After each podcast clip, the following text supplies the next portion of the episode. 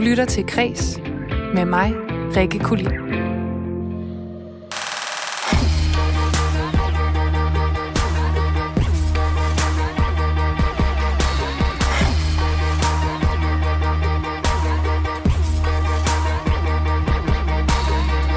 I said, put the bunny back in the box.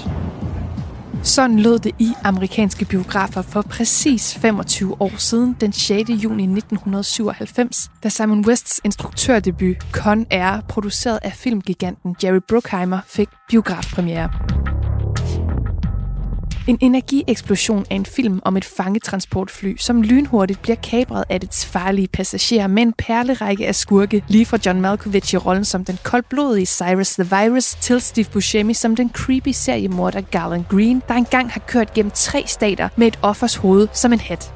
Ombord på flyet er også Cameron Poe, en tidligere ranger på vej hjem på prøveløsladelse, der selvfølgelig spilles af Nicolas Cage. Cameron Poe skal egentlig bare sættes af undervejs, så han kan komme hjem til sin kone og møde sin 8-årige datter, han aldrig har set. Men hjemkomsten lader vente på sig, for hvem andre end Cameron Poe, som har rettens ord på, at hans hænder er et dødbringende våben, kan redde dagen og sørge for, at Cyrus og company ikke lykkes med planen.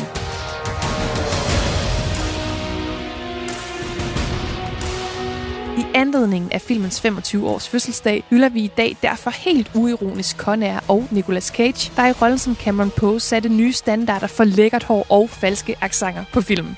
Du skal møde radio- og podcastvært Jakob E. Hinchely, mangeårig Nicolas Cage og Con Air-fan, som i sin podcast Hakkedrengene blandt andet er gået i dybden med legendariske actionfilm. Og så får du også fornøjelsen af chefredaktør på online-kulturmagasinet OXE, Katrine Blauenfeldt, som er selvudnævnt Nicolas Cage-fanatiker og sågar ejer et jogging-sæt med Nicolas Cage-ansigt på. Mit navn er Rikke Kulin. Rigtig hjertelig velkommen til. Ladies and gentlemen, this is your captain speaking. I have the only gun on board. Welcome to Con Air. Nu kan jeg byde velkommen til radio- og podcastvært Jakob E. Hinchely. Og Jakob, du er blandt andet en del af podcasten Hakkedrengene, som så dagens lys i 2016. Og det er jo en podcast, hvor I tager jer af actionfilm og giver dem en virkelig kærlig behandling, gennemgår dem og rater dem i et system med 5 kategorier. Og det 12. afsnit, det handlede om Con Air. Det afsnit, det udkom i 2017 i anledningen af Con Airs 20-års fødselsdag. Hvorfor skulle den med i Hakkedrengene? Jamen, det er simpelthen fordi, at det er der rigtig mange årsager til. For det første, så er det jo en del af den hellige treenighed, der er Nicolas Cage. Hvad skal man sige? Transformation til at være en stor actionstjerne. Han vinder Oscar'en for Leaving Las Vegas. Alle tænker, hvad er det her for en artsy undergrundsskuespiller? Han havde så været med i nogle box office succeser inden, og han har jo en tilknytning til Francis Ford Coppola. Men lige pludselig så vil han være actionstjerne. Og han laver så i 90'erne, 96 og 97, 3 mesterværker lige i rap. Det er The Rock, det er Con Air, og det er Face Off. Og de hænger uløseligt sammen med actiongenren. Og så er Con Air måske, nogen vil kalde den i gåsøjne dårlige af de 3, men det er også den, der er mest gakket på en underholdende måde. Og det siger ikke så lidt, når den bliver sat op imod en film, der hedder Face Off, der handler om at bytte ansigt med John Travolta. Og Con Air er måske en af 90'ernes vigtigste og ligesom et koncentrat af, hvad der var 90'er actionfilm. Der er eksplosioner, der er vildt hår, der er muskler til højre og venstre. Altså, der er så meget testosteron, at man får en tredje testikel bare at kigge på den, og det, eller en fjerde for mit vedkommende. Men jeg må indrømme, at jeg kan ikke lade være med at elske den, fordi den er så vild og så for meget. Con Air blev jo en del af en uofficiel action-trilogi for Nicolas Cage sammen med Michael Bay's The Rock fra 1996 og John Woo's Face Off fra 1997. Hvad gjorde de her 3 film for Nicolas Cage karriere på det her tidspunkt, særligt som actionhelt? De gjorde, at han lige pludselig er den Nicolas Cage, som vi kender og elsker i dag. Der er sikkert mange, der elskede ham i forvejen, blandt andet med Vampire's Kiss og Moonstruck, og selvfølgelig også Leaving Las Vegas. Der er andre eksempler, som jeg glemmer nu selvfølgelig. Racing Arizona må også tælle med. Men du ved, han blev lige pludselig en mand, der figurerede i min bevidsthed. Og så tror jeg også, at det var igennem de her store filmfranchises, at omverdenen, dem der ikke gik ind for at se de mere kunstneriske autørfilm, det var der, hvor at omverdenen lige pludselig fik øjnene op for, at okay, Nicolas Cage kunne også være med i andet end David Lynch-film og Coen-brødrene-film. Nicolas Cage kunne være en filmstjerne, som var macho, som var energisk, som havde, du ved, sådan noget magnetisk presence på skærmen, og samtidig så kunne han give slip for den der Cage-vanvid, det som jeg tror, at Cage-fanatikere kalder for Cage Rage. Og det er altså en urkraft, der bliver givet fri på skærmen, når man ser de her tre film. Og det er ikke for at sige, hvis der sidder nogle Cage-aficionados derude og siger sådan noget, men Jakob, han havde gjort det mange gange før, ja. Men jeg tror bare, at der var gængse biografgængere, der ligesom blev introduceret for det her vanvid og den energi, han har. Og vi vender tilbage til resten af hans karriere lidt senere i programmet, men lad os så lige blive ved den her periode af actionfilm. Altså for eksempel Face Off, den handler jo om to mænd, Castor Troy spillet af Cage, og så FBI-agenten Sean Archer spillet af John Travolta, som bogstaveligt talt bytter ansigter, og det er jo ja, en ret vanvittig præmis og film. Og Con Air handler, som vi har været inde på, om det her kaprede transportfly, som ender med simpelthen at crashe The Strip i Las Vegas. Den her periode og æra i amerikanske actionfilm, hvad foregår der her sådan i midt-slut 90'erne? Jeg tror, det er her, hvor det hele begynder at vende, fordi at dumheden kan ikke blive vildere. Og det siger ikke så lidt, fordi vi har også haft 80'erne inde. Og guderne skal vide, at der har været dumme actionfilm i 80'erne, som også var fantastiske. Altså lytterne skal også lige vide, at der er ikke nogen, der elsker Rambo, First Blood Part 2 og Commando mere end mig, men dumheden er på sit ypperligste. Man kan også se, at Con Air, og det er det, jeg synes, der er skønt ved den, og jeg vil bekæmpe alle, der modsiger mig til døden med en lille kvist. Fordi jeg synes ikke, at Con Air, når man ser den, ligesom i min optik tilfældet er med Commando og First Blood Part 2, det her med, at der er ikke et spor af ironi. Der er sikkert mange, der vil mene og påstå noget andet, men det føler jeg ikke. Jeg føler nemlig, at Con Air er en af de sidste film, som er lavet uden et glimt i øjet, og det er ikke på samme måde som at sige, at der ikke er jokes med, fordi der er masser af jokes, men den er lavet uironisk, og det er noget, som jeg føler, at det er en af de sidste film af sin slags, før at, du ved, det postmoderne og Quentin Tarantino og hele metalaget i film med, at film også skulle handle om film og sådan noget, det skyllede ind over. Så jeg føler, at Con Air er en af de sidste af sin slags, og ligesom sådan toppen af isbjerget, når det kommer til absolut dumme, uironiske actionfilm uden glimt i øjet. Og de hører virkelig, altså de hører et fortal til i dag, sådan som jeg ser det i hvert fald. Jeg husker det som om, at anmelderne ikke var særlig begejstrede. Jeg husker det som om, at anmelderne var ret hårde mod de fleste medvirkende aktører. Jeg mener, at der var en anmelder, der rev John Malkovich et nyt røvhul for sit skurkeportræt af Cyrus the Virus, og det, når man ser den i dag, giver det jo ingen mening, fordi han er jo en af de bedste skurke, eller i det hele taget af den her film jo, hvis den bare havde haft én skurk som Cyrus the Virus, havde den været sådan en form for moderne klassiker inden for action-genren, men den har jo 9 af hans type. Der er Diamond Dog, der er Billy Bedlam, der er utallige, der for helvede, der er kannibalen, spillet af Steve Buscemi. Der er så mange vilde skurkeskuespillere og skurkeportrætter med i den her film. Og det kræver den jo også, når det er en fangetransport, der overtager et fly. Mange betragtede den som, nej, nu kommer der endnu mere Michael Bayhem for en mand, der ikke er Michael Bay. Fordi det var jo det, der var studiets idé med instruktøren Simon West. Det var, at Jerry Bruckheimer og Michael Bay, der har stået bag produktionen, i hvert fald meget af den, har ligesom sådan tænkt, hvem kan være den nye Michael Bay? Og Michael Bay kom for musikvideo, traditionen, instruktørtraditionen, og så hiver de Simon West ind, fordi han gjorde det samme. Og det er også derfor, jeg betragter den her film som den bedste Michael Bay-film, Michael Bay ikke har instrueret. Og du nævner jo, at Con Air er instrueret af Simon West, som også debuterede som spillefilmsinstruktør, netop fordi at han lavede musikvideoer før, blandt andet til den her klassiker.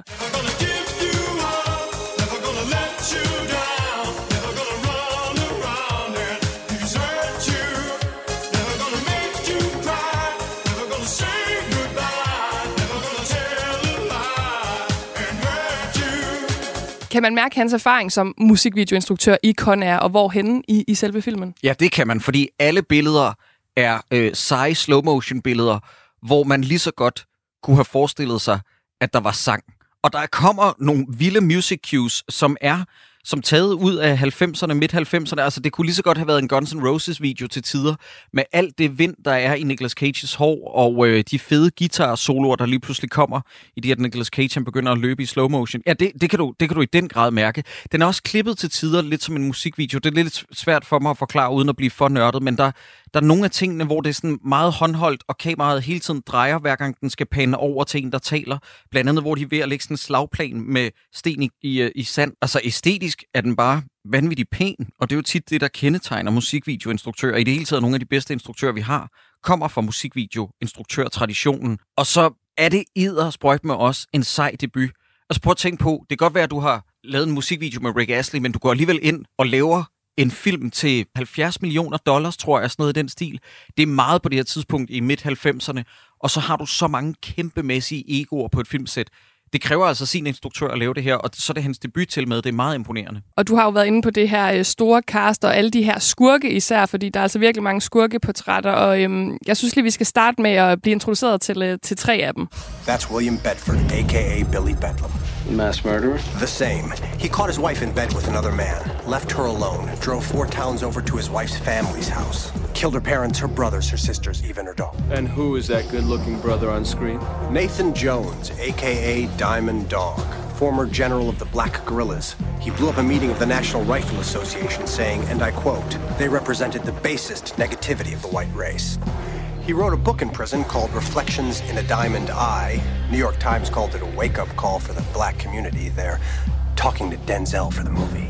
This one's done it all. Kidnapping, robbery, murder, extortion. His name is Cyrus Grissom, a.k.a. Cyrus the Virus, 39 years old, 25 of them spent in our institutions. But he's bettered himself inside, earned 2 degrees, including his Juris Doctor. He also killed 11 fellow inmates, incited 3 riots, and escaped twice. Ja, her fik vi præsenteret Ving Rhames som Diamond Dog, Nick Chinlund som Billy Bedlam og John Malkovich som Cyrus the Virus Grissom. Og udover de her tre, vi fik i klippet, så er der jo også skurke, som for eksempel Johnny 23, spillet af Danny Trejo, Steve Buscemi som Garland Green, den her psykopatiske seriemorder, og meget rolig også. Og så har vi altså også Dave Chappelle i en rolle som Joe Pinball Parker. Altså Jakob, manden med den helt store plan, og ja, filmens hovedskurk, det er altså John Malkovich som Cyrus the Virus. Men det var jo en rolle, hvor blandt andet både Mickey Rourke og John Travolta og Michael Keaton og Willem Dafoe var til casting på. Er du tilfreds med castingen i den her situation og hans præstation? Fordi når man hører de her navne, så tænker man, jeg kunne da godt tænke mig at se, hvordan Willem Dafoe han havde klaret det her. Det er jo fordi, at han er så fantastisk i alt, hvad han gør. Og selvfølgelig kunne der være et eller andet alternativt univers, hvor at Willem Dafoe havde spillet rollen og måske bare losset den ud af parken. Jeg er ikke så god til fodboldanalogier. Jeg går ud fra, at det var en korrekt fodboldanalogi. Helt perfekt. Tak skal du have. Men jeg synes alligevel, at de ender med at vælge en skuespiller, der er, og prøv at høre, det mener jeg med al mulig kærlighed, John Malkovich kan overspille så meget, at det næsten gør ondt på seeren. Og det gør han også her nogle gange. Samtidig med, at han virkelig ejer nogle replikker, der er så dårlige, at de ender med, fordi de bliver leveret af John Malkovich, bliver legendariske. Det er i den her film, hvor John Malkovich har en udødelig replik, der er meget, meget langt for at komme til sin pointe, hvor han truer en pilot og siger, men hvis du ikke gør, som jeg siger, herr pilot, så bliver de sidste vinger, du ser, vingerne på de fluer, der flyver rundt om de døde lig. Og det er en kæmpe omvej for at komme til sådan en dårlig one-liner, men når den bliver leveret med så meget overbevisning, som den gør for John Malkovich, fordi han undersælger ingen af de her replikker, så ender de med at blive legendariske. Without me, you got nobody to fly the plane. I never think that far ahead. All right, I'm doing it. Just take it easy. And if you say a word about this over the radio, the next wings you see will belong to the flies buzzing over your rotting corpse. Og vi fik jo nævnt stort set hele skurkeholdet her. Hvad synes du om det samlede skurkeportræt? Fordi det, der gør den her film farlig, tænker jeg også, er netop, at der er så mange forskellige typer. Ja, og så Dave Chappelle, ikke? Jeg synes bare, det gør filmen meget, meget bedre, fordi i virkeligheden det, jeg savner ved 90'erne, og det kan godt være, at det her det lyder som et ønske tilbage til en dummere tid på mange måder, det skal være den første til at indrømme, og det var 90'erne også. Men jeg tror, det jeg savner lidt ved den her filmtype, og det jeg synes, der er så skønt ved det, det var, at de virkelig gav plads til skurke. Det virker som om, med de film, der er nu. Jeg har været inde og set den seneste Marvel-film, for eksempel, hvor det slog mig. Og det er ikke, fordi jeg synes, at den nye Doctor Strange in the Multiverse of Madness er specielt dårlig. Jeg synes heller ikke, den er specielt god. Men jeg synes bare, at jeg savnede en rigtig modstander i den film. Og det synes jeg, mange af de der superheltefilm, de savner lidt af. Så har vi det her eksempel på en 90'er-film, hvor at, når det kommer til den der Nicolas Cage-trilogi, som vi har nævnt mange gange nu, med The Rock og Face Off, og især Con Air, der leverer de virkelig på skurkefronten. The Rock i mindre grad, men det synes jeg til gengæld, den har sin ret til, fordi at Harris, han viser sig at være mere nuanceret, dynamisk skurk, end vi er vant til i de film. Jeg savner bare skurkeportrætter på den her måde, hvor der er plads til dem, hvor de kan få lov til at fylde meget, og her fylder de ekstremt meget, fordi der er som sagt 29 af dem, ikke? Vi har ligesom også den her sådan sideplot, at vi har John Cusack, som spiller US Marshal Vince Larkin, som er på sporet af det her kabrede transportfly. Men han har ligesom også en modstander i form af den her agent Duncan Malloy, spillet af Cormini. Ja. Er det det, der også gør, at den her film fungerer så godt, at vi også har, altså, ja, vi snakkede lidt om sideplots tidligere, at vi også har den her hele historie, hvor vi jo også har et rigtigt pikhoved i en fancy bil. Ja, det må man sige. Altså, der er jo, ja, undskyld udtrykket, lytter, det kan godt være, at de yngste lige skal væk fra radioen et øjeblik, men der er jo pikhoveder til højre og venstre i den her film, og Cormini er et af mine yndlings douchebags skuespillermennesker, fordi han kan virkelig, du ved, embody en... Jeg kender faktisk, og det er ikke for en name drop, men jeg kender en instruktør, der faktisk instruerede ham, og han var intimideret over... Altså, ikke han var en nar, men han virkede bare så overbevisende, når han var på scenen. Hans vrede og nedladenhed i den her agentfigur, synes jeg er fuldstændig fremragende. Men det er også skønt, fordi at alle er jo modstandere, Rikke, på mange forskellige måder, fordi... Agent Larkin, spillet af John Cusack, er jo også, udover at han er omgivet af idioter, eller pikhoveder, så er han også omgivet af idioter, der ikke lytter til ham. En af mine yndlingsscener i Con Air, det er, hvor de finder en bombe inde i Cyrus the Virus' gamle celle, og han siger sådan noget, lad være med at røre ved den, og så er der sådan en betjent, der sætter sig ned og siger, what did it do? Og åbner bomben og springer i luften, ikke? Jeg elsker, at der er så mange botnakker, der befolker den her film. Og du nævner lige John Cusack her. Han har jo aldrig lagt skjul på, at den her rolle som Vince Larkin, det var en rolle, han tog for pengenes skyld. Kan man mærke det på ham? Fordi han er jo altså sammen med Cameron Poe måske en af de eneste protagonister i den her film. Ja, det er rigtigt. Jeg har hørt mange tale om, at de synes, han ikke giver den nok. Og jeg er bare ikke enig, men det kan være, at jeg er så farvet af, at min kærlighed til John Cusack overskygger alt. Det har været en kærlighedsaffære i mange, mange år med den mand. Jeg elsker ham højt. Jeg synes ikke, han ikke giver den nok gas. Jeg synes, han er enormt sympatisk i rollen nemlig. Jeg synes, det er skønt, at han får sådan nogle dumme idiosynkrasier, som han insisterer på at have sine dumme sandaler på, for eksempel. Bare for at give den her, du ved, det her våde pap, han sikkert har fået i manus, noget personlighed. Jeg synes, han klarer det med bravur, men jeg vil sige, jeg har hørt mange tale om, at de synes, han ikke leverer varen. Men du er ikke enig? Nej, der er jeg bestemt ikke enig. You little shit, you got my agent killed. Hey, you brought a gun on the plane. If I knew the way you guys run things, I would have gone and bring a fucking Uzi on board. No one carries on these flights. No one. He brought a gun on board and he got himself killed. And in doing so, he compromised the safety of my men. Your men are incompetent. They let themselves get taken over by a bunch of thugs and chains and cages. I'm not going to stand around and listen to this shit. Guys, let's work it out. So, what do we do now? What's the plan? You do have a plan, don't you? We're working on it. Contingency plans for something like this don't exist. The situation's never been contemplated. Well, you better start contemplating, because this is a situation that needs to get unfucked right now! Nu vi er i gang med castet, så kan vi jo komme udenom vores held Cameron Poe, spillet af Nicolas Cage. Det er jo en karakter, der er så ikonisk, at J.J. Abrams jo kaldte Oscar Isaacs figur i Star Wars, den seneste Star Wars-trilogi for Poe Dameron, du nævnte det. Hvad er han for en fyr? Hvorfor er det, at han er blevet til et meme? Det har jeg tænkt meget over. Er det det ikoniske hår? Ja, det er det i den grad. Der er den der søde historie med, han var jo ved at gro håret ud på det tidspunkt. Og det er jo noget, der minder om et hockeyhår, ikke? Som svenskerne kalder det. Jeg ved ikke, om det er uncool at kalde det svenskerhår længere, men du ved, business in the front, party in the back. Og han gik meget op i det hår på det tidspunkt, har jeg læst mig frem til. Og der er sådan en skøn historie med, fordi at Nicolas Cage involverede sig jo så meget i roller, det gør han selvfølgelig stadig, men især dengang, at han gerne ville besøge et fængsel. Og jeg kan ikke huske, om fængslet var i Alabama for at gøre det hele endnu bedre. Og det er et fængsel, hvor der er 2.000 indsatte, og det er hardcore.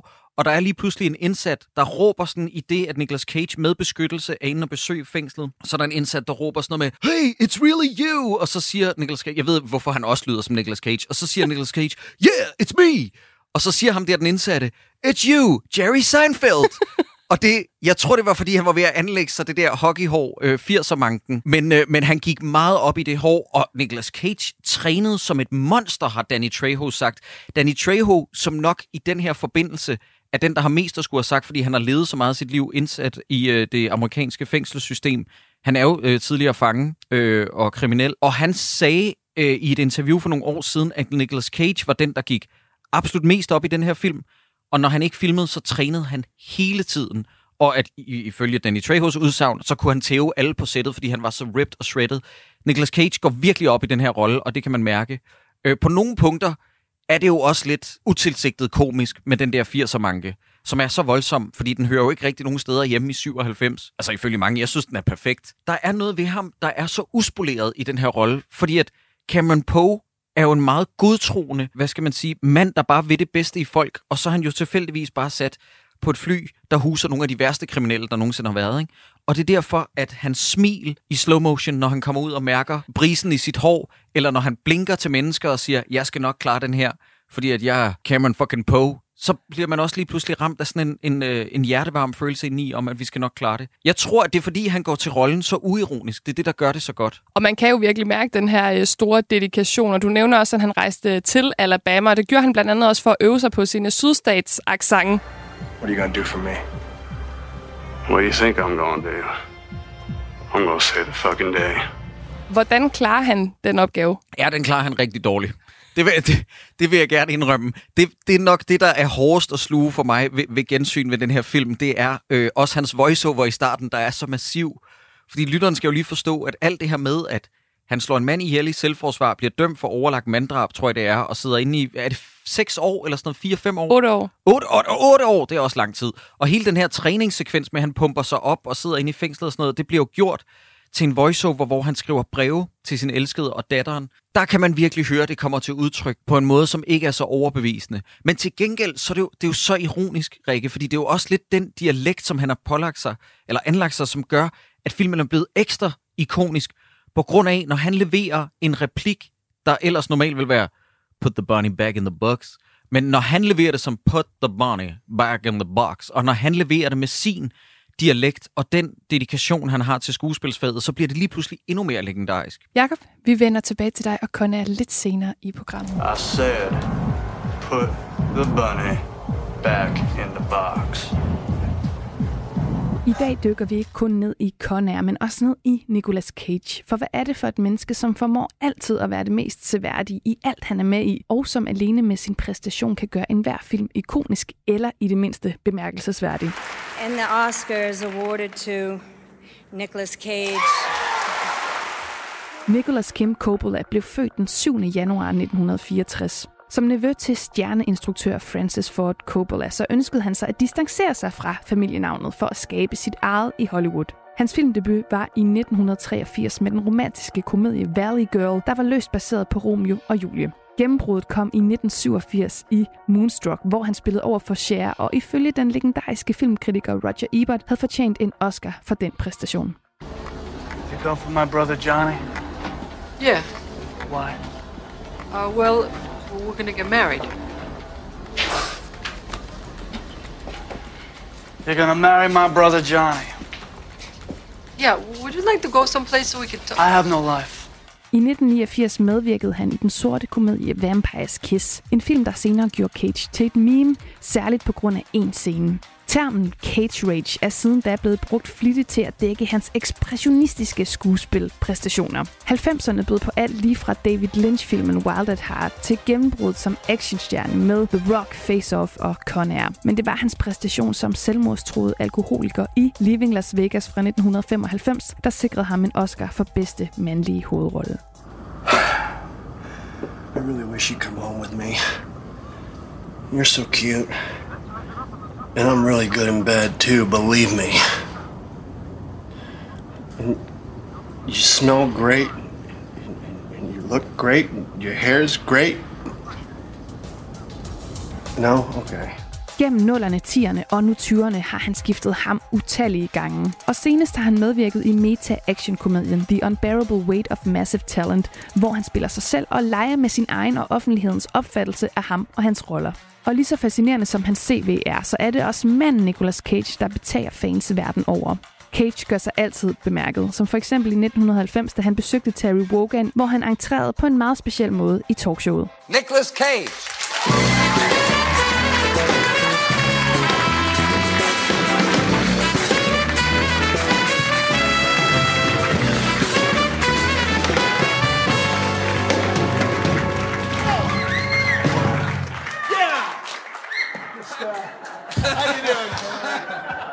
Well, understatement's the watchword tonight. Oh, hang on a second, my mic, darn it, all that physical activity just took my mic off.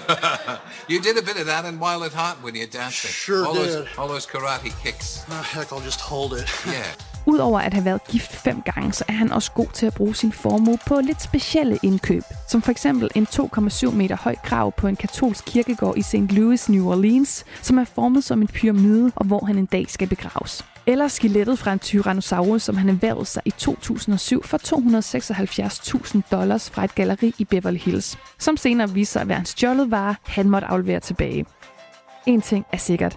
Hvis Nicolas Cage er indblandet i noget, uanset hvad det er, så er det aldrig kedeligt.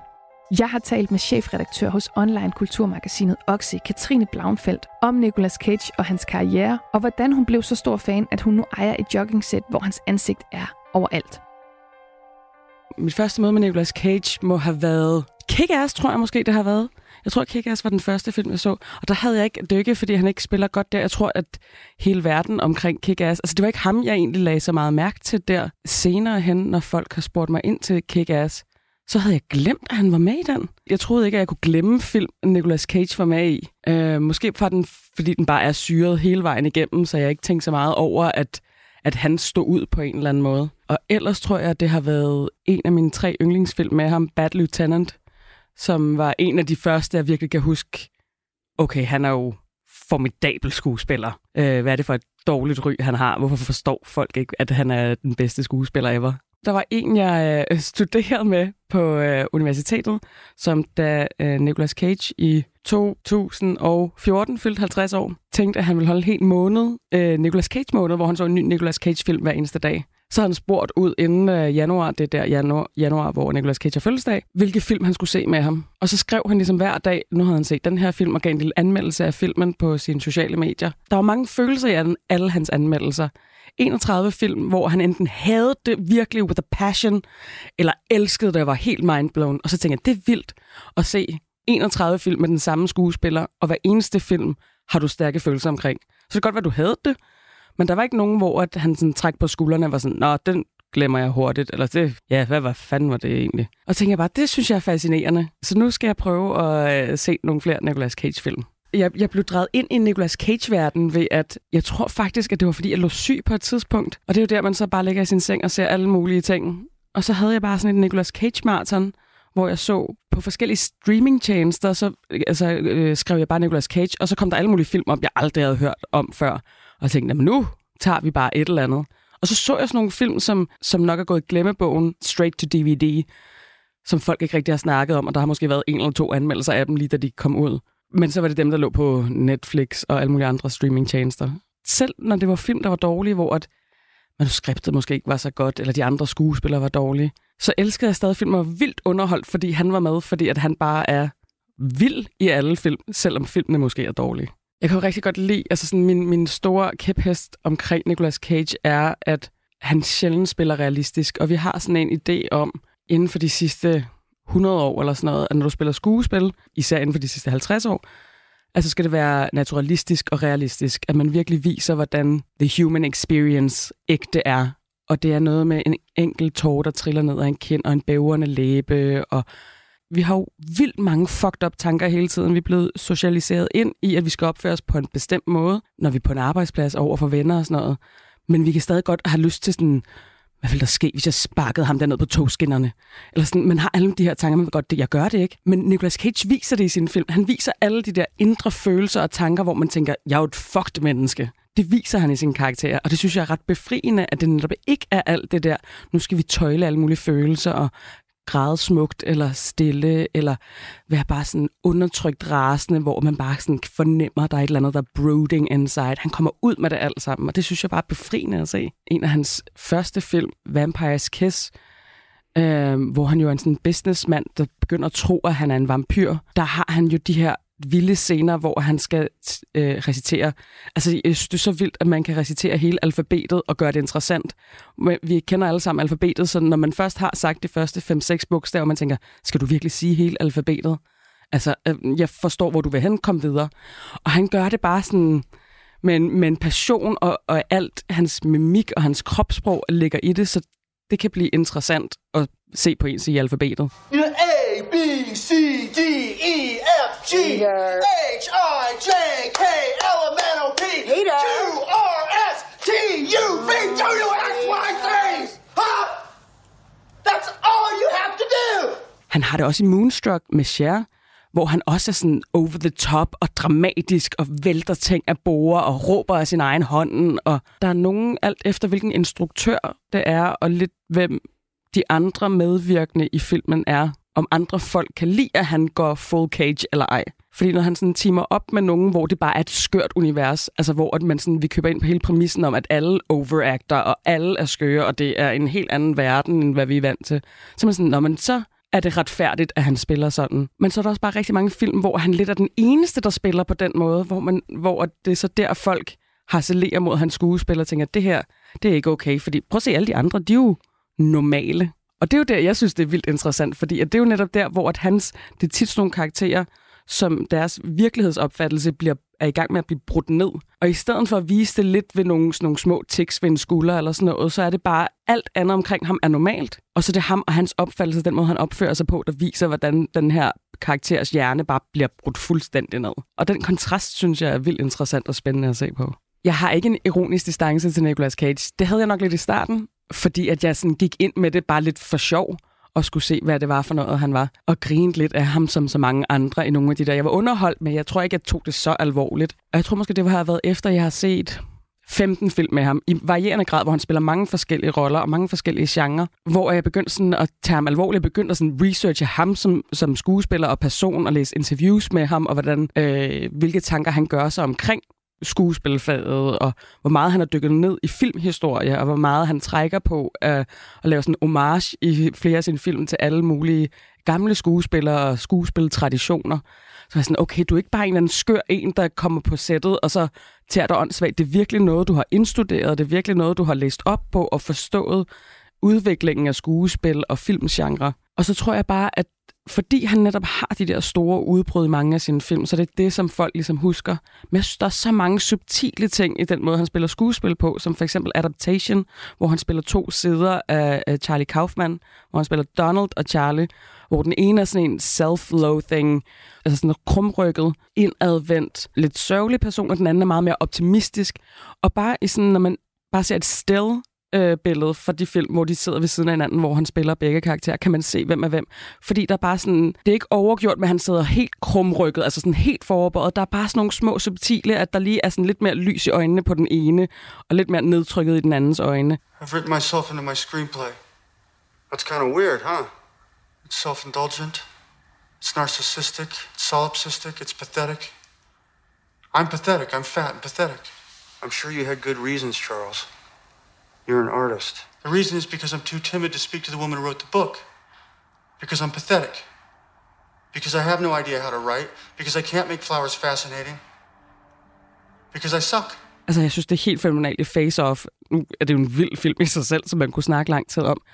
Men når han først spiller Castor Troy, som er en sindssyg skurk, og har alle de her vilde mannerisms og over the top, så skal han så spille Sean Archer, den her FBI-agent, som jo er sådan en helt almindelig familiemand og kernesund og sådan noget, så skal han spille ham. Så skal han spille Sean Archer, der spiller Castor Troy. Så den første Castor Troy, han spiller, og den sidste Castor Troy, han spiller, skal han spille på forskellige måder, men ikke så forskelligt, at det er en stor forskel, fordi når han spiller Sean Archer, der spiller Castor Troy, så skal han jo overbevise Castor Troys venner og familie om, at han er Castor Troy. Så han bliver nødt til at prøve at gå fuld ind, men som seer skal man kunne se, at det er Sean Archer, der spiller Castor Troy. Jeg har bedt dig komme med en top 3 over de bedste Nicolas Cage-præstationer. Og på tredjepladsen, der finder vi altså Face Off, apropos fra 1997 af John Woo. It's like looking in a mirror, only not.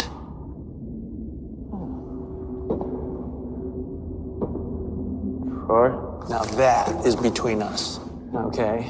But you were in a coma?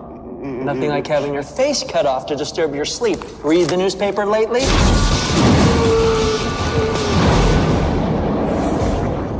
You killed them? Well, look, beats paying the bill, huh? Come on, I mean, if a facelift costs $5,000. See anything you like? Hvorfor er den på en tredjeplads? Jamen altså, af mange grunde. Jeg synes også, John Travolta, som egentlig ikke er sådan umiddelbart kæmpe fan af, synes jeg også spiller fantastisk i den film. Det gør de begge to. Jeg synes, det er en grineren præmis i det hele taget. Altså, det er en vild actionfilm, og så hele det der med at bytte ansigt, men det er jo faktisk hele kroppen. Altså, det er som om, de har byttet sjæl på en eller anden måde i stedet for ansigt. Og så netop på grund af skuespillet. Altså, jeg synes også, John Travolta gør det virkelig godt, når han skal over og spille Castor Troy, som Nicolas Cage har lagt så meget. Altså, sådan den der helt sindssyge Nicolas Cage-energi i. Det synes jeg virkelig, John Travolta klarer godt, når han skal spille ham. Samspillet mellem de to. Jeg synes også, der er sådan nogle... Altså alt det dualitet som mennesket... Altså nu bliver jeg sådan helt filosofisk omkring en film, man måske ikke bør være så filosofisk omkring. Men dualiteten i det, og de roller, vi spiller, og det der med, om andre kan kende os. Jeg kan godt lide det der psykologiske spil i, at man ser noget, man tror, man kender, og så finder ud af, at det faktisk slet ikke det er. Og på andenpladsen, der har du valgt Mandy fra 2018 af Panos Cosmatos, den her psykedeliske action-gyser.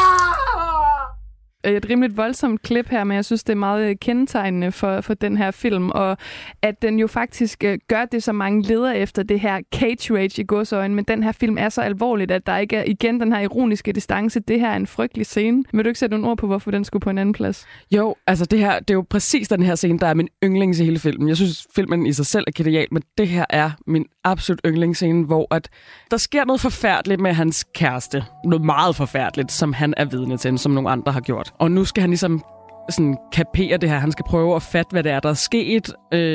Og det, lige før det her, det er ude på badeværelset. Man har ikke fået at vide, at han er en ædru alkoholiker. Der ligger bare lidt noget, at man godt kunne tænke, du har haft problemer med alkohol. Og han er ude på toilettet, og så finder han den her flaske vodka eller gin, eller hvad det er, noget alkohol i sådan en skuffe. Smurt ind i blod, står i boxershorts, eller sådan underbukser, og en bluse, og smurt ind i blod.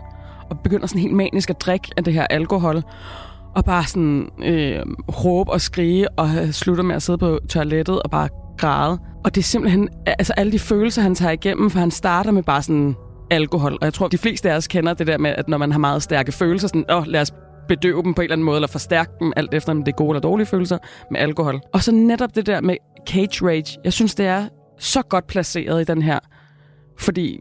Uden at spoile ting, så er der bare sket noget, der er så ekstremt, hvor man er sådan... Du kan ikke bare sidde og græde lidt, eller du ved, slå en enkelt knytnæve ind i en væg. Det er så ud over, hvad folk nogensinde oplever. Det er sådan et shock to the system. Vrede, forvirring, fortabelse, afmagt, bare sådan helt dyrisk kommer ud af en krop. Og jeg tror, der er mange... Det kender jeg for mig selv, at når man har oplevet et eller andet frygteligt... Jeg har ikke oplevet noget, som er det, der sker i Mandy. Men når man har oplevet noget virkelig frygteligt, hvor man sådan, du ved, tager en pude og bare skriger ned i den, fordi man har bare brug for... Eller sådan, nogen gør det måske ved at gå til boksetræning eller sådan noget, at man virkelig har brug for at komme ud med noget af alt det her helt voldsomme energi. Så er det ikke nok, at man bare græder lidt i sengen. Og det er bare sådan noget, det er den der sådan, catharsis, som han kommer ud med... som jeg tror, mange egentlig vil kunne ikke genkende til, som mange måske ikke har prøvet, fordi det ligger låg på deres egen følelser. Jeg ved, at når man, naboen vågner, hvis jeg skriger sådan her, eller det her. Og det her, det er ude midt i en skov, der ingen i nærheden af ham. Altså, han kan råbe og skrige, lige så tosser han ved, uden at der er en nabo, der kommer ind og sådan forstyrrer ham. Jeg føler virkelig, at jeg mærker det, han har gået igennem, selvom det er så ekstremt, det han lige har gået igennem. Men jeg tænker, altså, det kan jeg slet ikke sætte mig ind i. Men jeg føler den virkelig med den reaktion. Og med førstepladsen, der ved jeg, at du havde svært ved at vælge, men valget er faldet på Bad Lieutenant Port of Call New Orleans fra 2009 om en korrupt, stofafhængig efterforsker. I want to know where Daryl is. Oh my God! Nobody saw me come in. Nobody knows I'm here. This old woman's going to run out of air, and you're going to have a tough time convincing people that it wasn't you who did it to her. And even if... You do convince them that you didn't kill her. on purpose, you're still gonna have a tough time selling them that you took care of her with a fuck. God. Now listen to me. Where the fuck is he?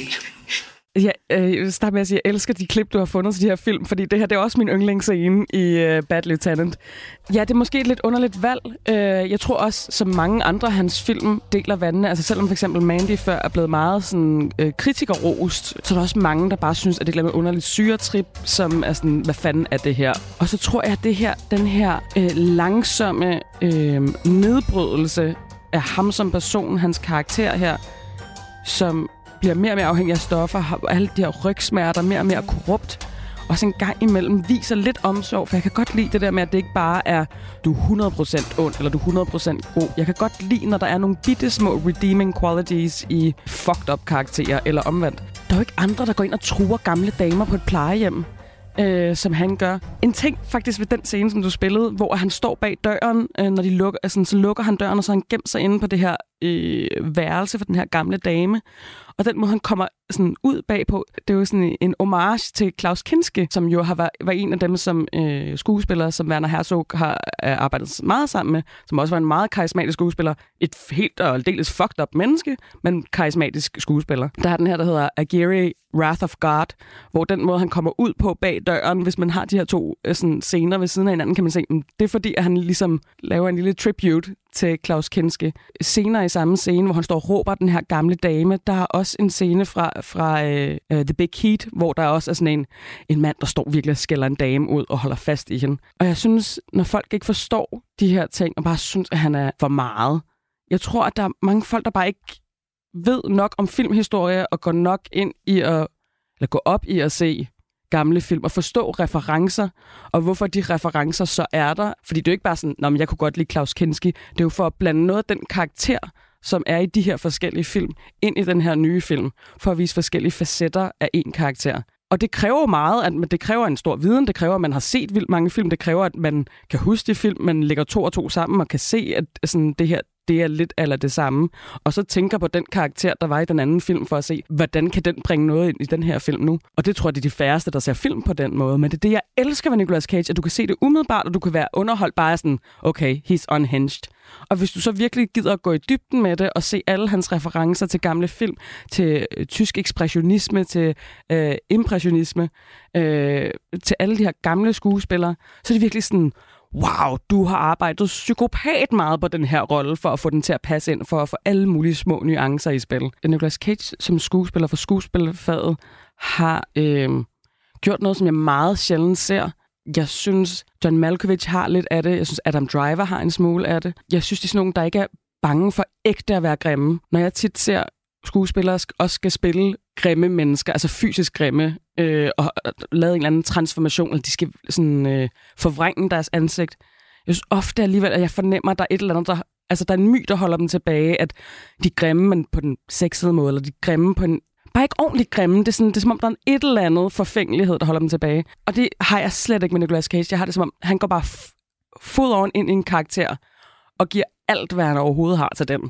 Uanset hvilken retning det skal tages. Det fortalte altså chefredaktør hos online-kulturmagasinet OXE, Katrine Blauenfeldt. Og nu der vender vi tilbage til dagens fødselar, nemlig Con Air. You know what I am. Ugly all day. Jakob E. Hinchely, radiovært på B6 Beat og podcastvært på blandt andet Hakkedrengene, som altså tager sig af actionfilm. En af de ting, I jo også kigger på, det er jo one-liner. Og en fed actionfilm, den har jo stærke one-liner, i hvert fald hvis den skal score godt i jeres system. Og nu der skal vi altså dykke lidt ned i dem. Jeg har samlet nogle af Con Airs bedste citater og one-liners lige her. I am sick. You take medicine? There is no medicine for what I have. Not yet. You fire that weapon. 20 pissed off prisoners are going to hear it. Comprende? Ese? Hooray for the sounds of fucking silence. Carson City. The law is down there. You lost your mind? According to my last psych evaluation. Yes. Please. Sai. Anara. You know what I am. Ugly all day. Anyway, I despise rapists. For me, you're somewhere between a cockroach and that white stuff that accumulates at the corner of your mouth when you're really thirsty. But in your case, I'll make an exception. What are you gonna do for me? What do you think I'm gonna do? I'm gonna save the fucking day. This is the boneyard. This is the hangar. This is our plane. What's that? That's a rock.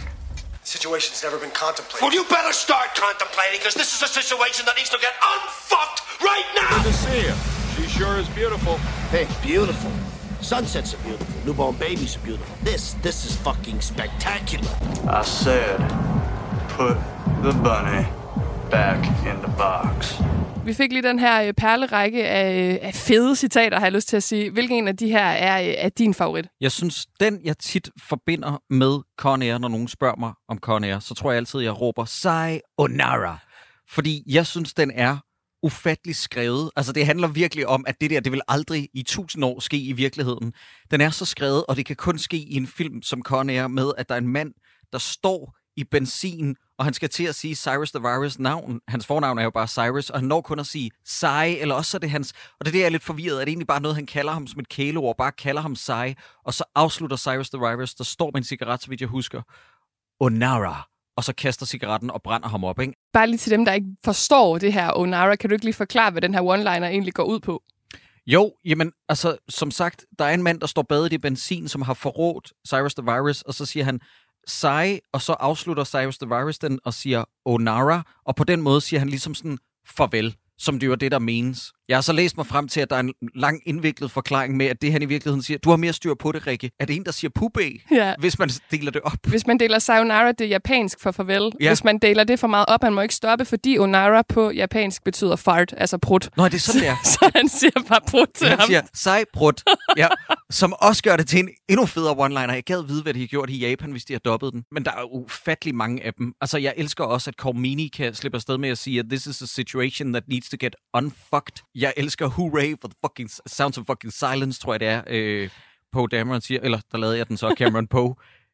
Jamen, den er fyldt til bristepunktet med one-liners. Nogle af dem er mindre vellykket end andre, når det kommer til, hvordan de er skrevet, som for eksempel Sayonara, men den er leveret med så meget overbevisning og dedikation igen af John Malkovich. Hvis Nicolas Cage selvfølgelig er stjernen, så er han den anden store stjerne i den her film. Du nævner jo lidt det her med, at nogle af replikkerne er måske skrevet lidt kluntet, og derfor svære at levere. Det er jo sådan, det her manuskript, det blev skrevet om rigtig, rigtig mange gange, og det blev simpelthen også vildere og vildere, og vi har en slutning på den her film på The Strip i Las Vegas, hvor et gammelt legendarisk hotel, Sands Hotel, og dets casino skulle rives ned, og derfor så ser vi faktisk til slut det rigtige Sands Hotel blive ødelagt i den her film. Hvad er det her for en slutning på den her vanvidsfilm? Det er en slutning, der, som du selv siger, ikke kunne blive mere vanvittig. Det er en slutning, der bliver ved med at slutte, og skurke skal dø ekstra hårdt hele tiden. Og lytter, hvis I ikke ved, hvordan Con Air slutter, så kommer der lige en spoiler warning her, for jeg bliver lige nødt til at gennemgå det. Men Cyrus slås mod Cameron Poe på en brandbil. Han bliver stukket i benet blandt andet af en knækket kost af en eller anden art.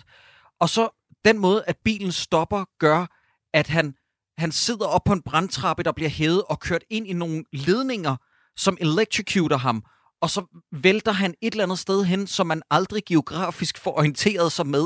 Men han ryger ind på, at det er et pengepresseri. Det er noget, der knuser sten, tror jeg. Og så får han knust sit ansigt, og vi ved slet ikke som seer, hvordan han er havnet der. Han dør bare spektakulært hårdt. Ja, det går stærkt til sidst. Den eneste, der faktisk klarer alt det her, udover selvfølgelig vores protagonist og de protagonister, der er i filmen, det er Garland Green, spiller af Steve Buscemi, som ender inde på et casino, hvor han... vi forstår ikke helt den her slutning, og der sker nemlig det, jeg vil citere nu, fordi Roger Ebert, som var en legendarisk filmkritiker, skrev i sin anmeldelse af Con Air tilbage i 1992 det her om den slutning, og jeg citerer: "In a film filled with strange people and bizarre events, here is the strangest and most bizarre. The closing credits played over Sweet Home Alabama include a montage of all the major characters smiling, yes smiling, Cyrus the Virus and Johnny 23 and all the rest looking like nice guys in a fast food ad. Apparently the strategy is to leave the audience on an upbeat note." Og den her upbeat note, altså det han siger her, det er, at den slutter ekstremt bizarrt, den her film, ikke? Altså vi har den her montage af alle de her karakterer, som jo er bad guys, og så har vi samtidig Garland Green, som overlever og sidder og spiller casino. Ja. Hvad er din tolkning af den her slutning? Hvorfor er det, vi skal slutte upbeat i den her hårde actionfilm? Jamen, jeg synes, det er skønt, og jeg tror, at det som Roger Ebert, så meget som jeg respekterede ham, var jeg også meget uenig med ham rigtig meget af tiden, faktisk størstedelen af tiden. Og det er jo det, der er så skønt ved os anmeldere, det er, at vi kan være så uenige. Jeg føler, at det her det er en hyldest til, hvor stærk et ensemble den her film indeholder. Og det er jo en tradition, der også går tilbage fra mange 80'er actionfilm. Vi ser det også i Predator blandt andet, hvor at den, jeg husker det som om, at det er Predator, der slutter med det samme, med at folk får lige et grin og et smil til sidst, hvor der står, den her person er spillet af den her, og det er ikke noget, som ødelægger indlevelsen for mig, fordi at jeg ved hele tiden i løbet af Con Air, at jeg sidder og ser en film. Der er ikke på noget tidspunkt, hvor de hiver mig ud. Jeg synes, det er en hyldest til ensemble-traditionen, fordi den her film har så stærkt et ensemble. Hvad er det, der gør, at vi stadig kan tale om Con Air her 25 år efter dens premiere?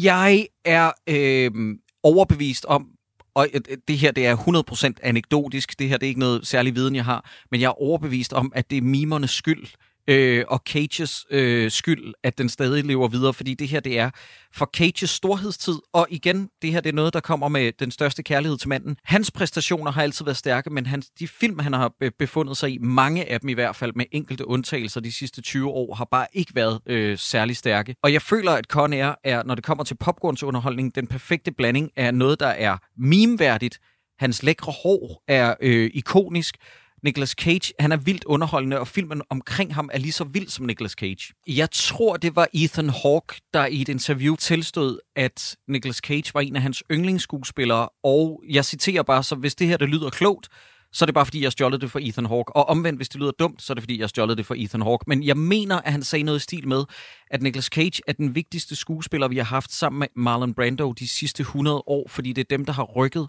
allermest ved skuespilsfaget. De er de eneste, der har rykket grænser ved skuespilsfaget. Nicolas Cage er, sådan som jeg ser det, på ingen måder en naturalistisk, naturlig skuespiller.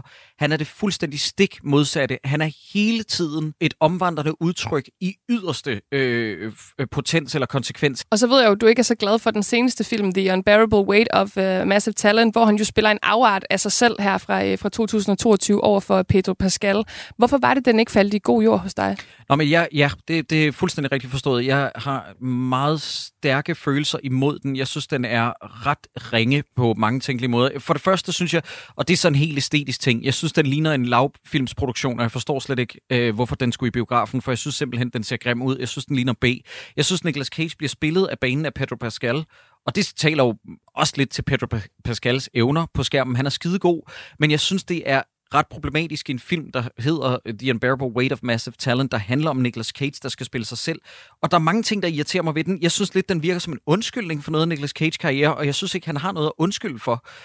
Jeg synes også, den virker som om, at Nicolas Cage ikke rigtig giver den gas, men du ved, det er som om, der er en, der står med en pistol ude for skærmen og tror ham til at råbe og sige, I'm Nick fucking Cage. Og det er enerverende at se på. Jeg føler, at det er en fejlvurdering at få Nicolas Cage til at spille sig selv, fordi det er han åbenbart ikke så god til, som folk skulle tro. Jeg synes simpelthen, den virker uægte, og for første gang i mange, mange år, synes jeg lige pludselig, at Nicolas Cage han virkede fabrikeret. Jeg kan heller ikke lide det der metalag, Rikke, men det er bare mig, der har et problem med det. Det er fordi, at jeg går ikke til Nicolas Cage med den der ironiske tilgang med, at så skal jeg bare ind og se den, fordi det er så skørt og wacky, når han gakker ud. Jeg kan huske, da jeg var til visningen af Mandy i biografen, der var kun enkelte visninger af den i biografen i Danmark, der sad folk og grinede, og man kunne mærke, det var fordi, de forventede og glædede sig til, når Nicolas Cage han gik amok. Men jeg synes, det er et smukt udtryk i hans figurs rejse i virkeligheden, når han går amok, så det er ikke noget, jeg sidder og griner i. Det irriterer mig lidt, og jeg ved godt, jeg modsiger mig selv lidt her, men det irriterer mig lidt i den forstand, at Nicolas Cage han er blevet et meme, fordi det synes jeg er at underkende hans massive talent. Og ja, der refererede jeg næsten til titlen på filmen, men jeg synes, den burde hedde, og nu kommer der lige et dårligt pun her, jeg synes, den burde hedde The Unbearable Waste of Massive Talent, fordi jeg synes, det er kæmpe spild af en mulighed. Jeg synes, ideen om at lave en meta-agtig film, hvor Nicolas Cage får lov til at referere til sine tidligere roller, er skønt, men jeg synes, det er fuldstændig tabt på gulvet med den her film. Jeg synes, vi skal slutte på en god note, fordi jeg har jo både hørt i dag, der er Katrine rose Nicolas Cage til skyerne, og også holde, hvad kan man sige, af nogle meget forskellige ting. Men hvis man nu er sådan helt ny til alt det her, er det så Con Air, man skal starte med, eller hvor skal man starte for at blive sådan draget af Nicolas Cage som skuespiller og person? Så synes jeg, at man skal starte med en af mine mest elskede, uironiske, rendyrkede actionfilm fra 90'erne, og det synes jeg, det skal være The Rock, faktisk. Selvom jeg elsker Con Air, det er en god anden mulighed, hvis man har fået blod på tanden der. Men The Rock, synes jeg, er en perfekt doseret actionfilm, som indeholder alt. Den indeholder, du ved, terrorist med atomvåben-scenariet, den indeholder biljagter i San Francisco, den indeholder one-liners galore, men jeg synes faktisk, at samspillet mellem ham og den måde, han giver plads til Sean Connery i den film, synes jeg også taler til hans skuespillertalent, fordi der er enormt god energi eller synergi, eller hvad man siger, mellem ham og Sean Connery samspillet i The Rock. Så det vil være min første anbefaling. Og det blev de sidste ord fra dagens udgave af Kreds om Con Air og Nicolas Cage. Programmet det var tilrettelagt af mig, Rikke Kulid. Tak til Jakob E. Hinchely og Katrine Blauenfeldt. Og husk så, at du også kan finde dagens program som podcast. Tak fordi du lyttede med.